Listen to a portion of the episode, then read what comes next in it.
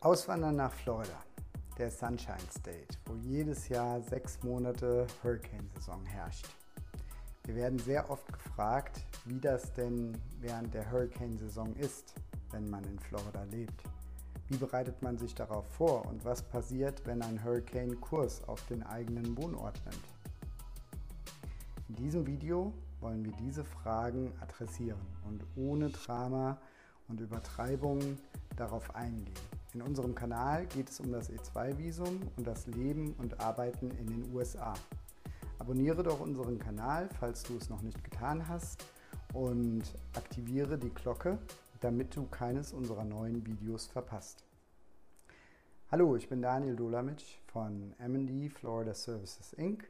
und ich bin mit meiner Familie mit dem E2-Visum in die USA nach Südwestflorida gezogen und helfe seitdem unseren Kunden bei den Vorbereitungen, dem Visumantrag und dem eigentlichen Schritt in die USA. Und wir lassen unsere Kunden auch nach der Ankunft in den Vereinigten Staaten nicht im Stich. Vor unserem Umzug nach Südwestflorida habe ich auch schon sechs Jahre in South Carolina gelebt, was ebenfalls im Hurricane-Gebiet der USA liegt.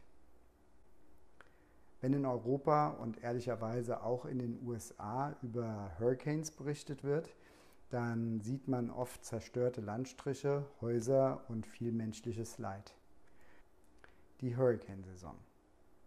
Die Hurricane-Saison geht in den USA vom 1.6. bis 30.11.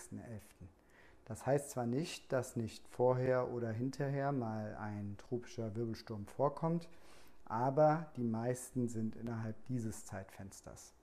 Auch während der Saison sind nicht permanent Hurricanes unterwegs. Die Hochsaison innerhalb der Hurricane-Saison in Florida ist von Ende August bis Anfang Oktober. Der September ist normalerweise der aktivste Monat, was Hurricanes in Florida angeht.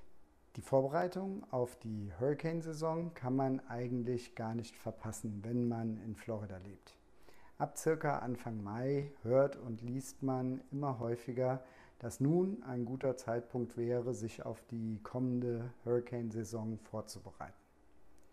Sowohl die Fernsehsender, zumindest die lokalen Stationen der großen Netzwerke, also ABC, CBS, Fox und ähm, NBC, bringen dann in den Nachrichten und Morgenmagazinen immer wieder Beiträge, die damit zu tun haben, wie man sich am besten auf die Saison vorbereitet. Wie bereitet man sich nun auf die Hurricane-Saison vor? Nun, zum einen gibt es natürlich offizielle Checklisten, was und wie viel man bevorraten sollte. Ich blende hier mal die offizielle Liste der Florida Division of Emergency Management ein. Wir orientieren uns auch daran und machen jeweils unter anderem Folgendes als Vorbereitung. Wir stellen sicher, dass wir notwendige Medikamente für mindestens zwei Wochen haben. Taschenlampen haben wir mehrere und natürlich dazugehörige Batterien in ausreichender Menge. Ein Radio, was Solar, Batterie und Handdynamo als Energiequelle hat und auch die NOAA Wetterstation empfängt. Das Radio kann man auch noch zum Handyladen nutzen, hat also eine Powerbank-Funktion. Dann sollte man ein wenig Bargeld haben, da bei Stromausfall Geldautomaten nicht funktionieren und Banken gegebenenfalls nach einem Sturm geschlossen sind. Auch die Kartenzahlung bei Tankstellen und Geschäften ist dann unter Umständen nicht möglich. Tankstellen zum Beispiel haben hier zwar oft Generatoren, aber diese sind dafür da, dass im Falle eines Stromausfalls Pumpen und Zapfsäulen auch funktionieren. Bezahlen muss man wahrscheinlich dann trotzdem in Bar, wenn kein Strom da ist. Wichtige Dokumente haben wir wassergeschützt und griffbereit in einer Box. Nicht verderbliche Lebensmittel bevorraten wir für die Hurricane-Saison verstärkt. Man sollte normalerweise genug für mindestens sieben Tage haben.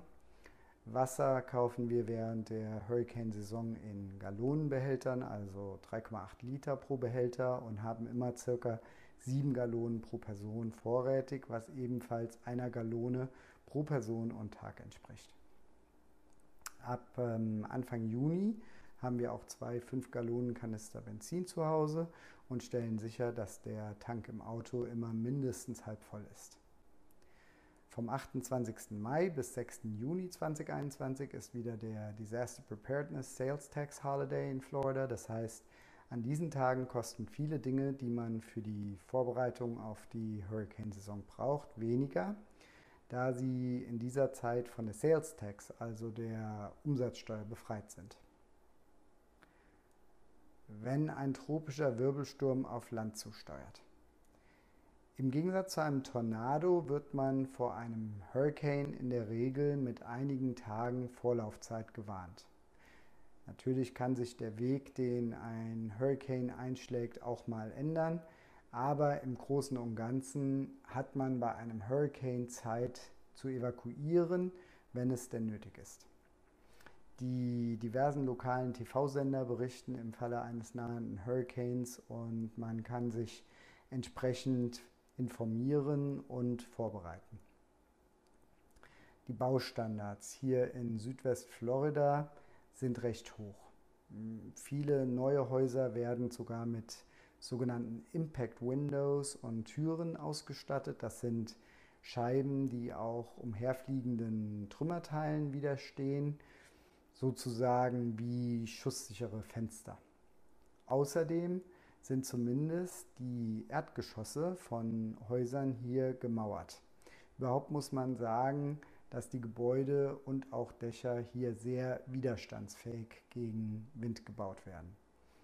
Wenn man dann nach einem Hurricane die zerstörten Gebäude im Fernsehen sieht, wie eingangs des Videos von mir erwähnt, dann sind das meist sogenannte Mobile Homes. Das sind vorproduzierte Häuser, die dann an ihren Standort transportiert werden. Diese sind natürlich nicht so widerstandsfähig gegen Hurricanes wie solide gebaute Häuser mit Mauerwerk und gegossener Bodenplatte.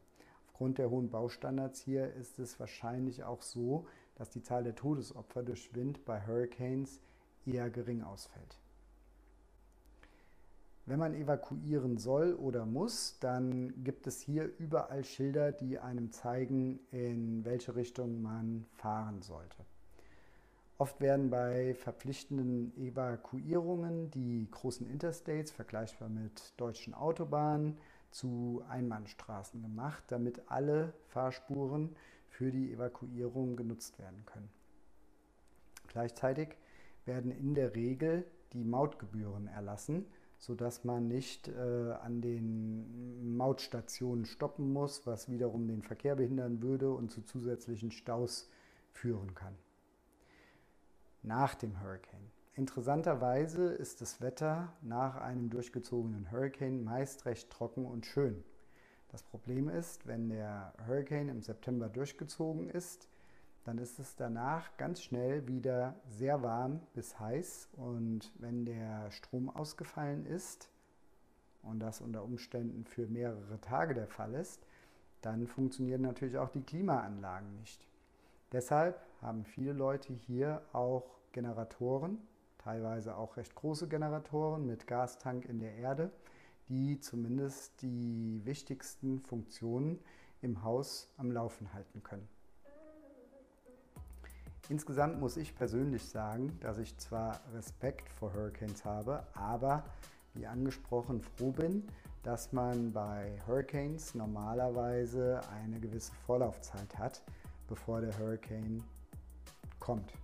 Während bei Tornados, die es ja zum Beispiel auch in Deutschland gibt, diese Vorlaufzeit sehr kurz sein kann. Bei Erdbeben zum Beispiel gibt es gar keine Vorwarnung. Das Wetter insgesamt und die Natur machen Florida trotzdem sehr lebenswert und entschädigen für die jährliche Hurricane-Saison.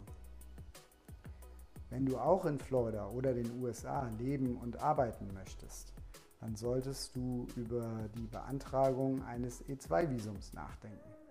Schau doch in der Beschreibung unter diesem Video nach. Dort haben wir unseren kostenlosen Leitfaden zum E2-Visum verlinkt. Unsere Facebook-Gruppe Auswandern nach Florida hilft nicht nur, wenn du nach Florida möchtest, sondern in die gesamten Vereinigten Staaten.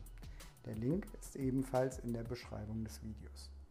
Neben uns kannst du dich dort auch mit anderen vernetzen, die in den USA leben und arbeiten möchten oder den Schritt in die USA schon gegangen sind. Wenn dir unser Video gefallen hat, dann würden wir uns sehr über ein Like und ein Abo freuen. In unserem Kanal findest du noch viele weitere Videos über das E2-Visum und das Leben und Arbeiten in den USA. Schau dir auch die hier empfohlenen anderen Videos von uns an und kontaktiere uns gerne, wenn du Fragen hast oder weitere Informationen brauchst. Über unsere Webseite kannst du auch einen Termin für eine Erstberatung buchen. Wir freuen uns, von dir zu hören. Vielen Dank fürs Zuschauen und bis bald.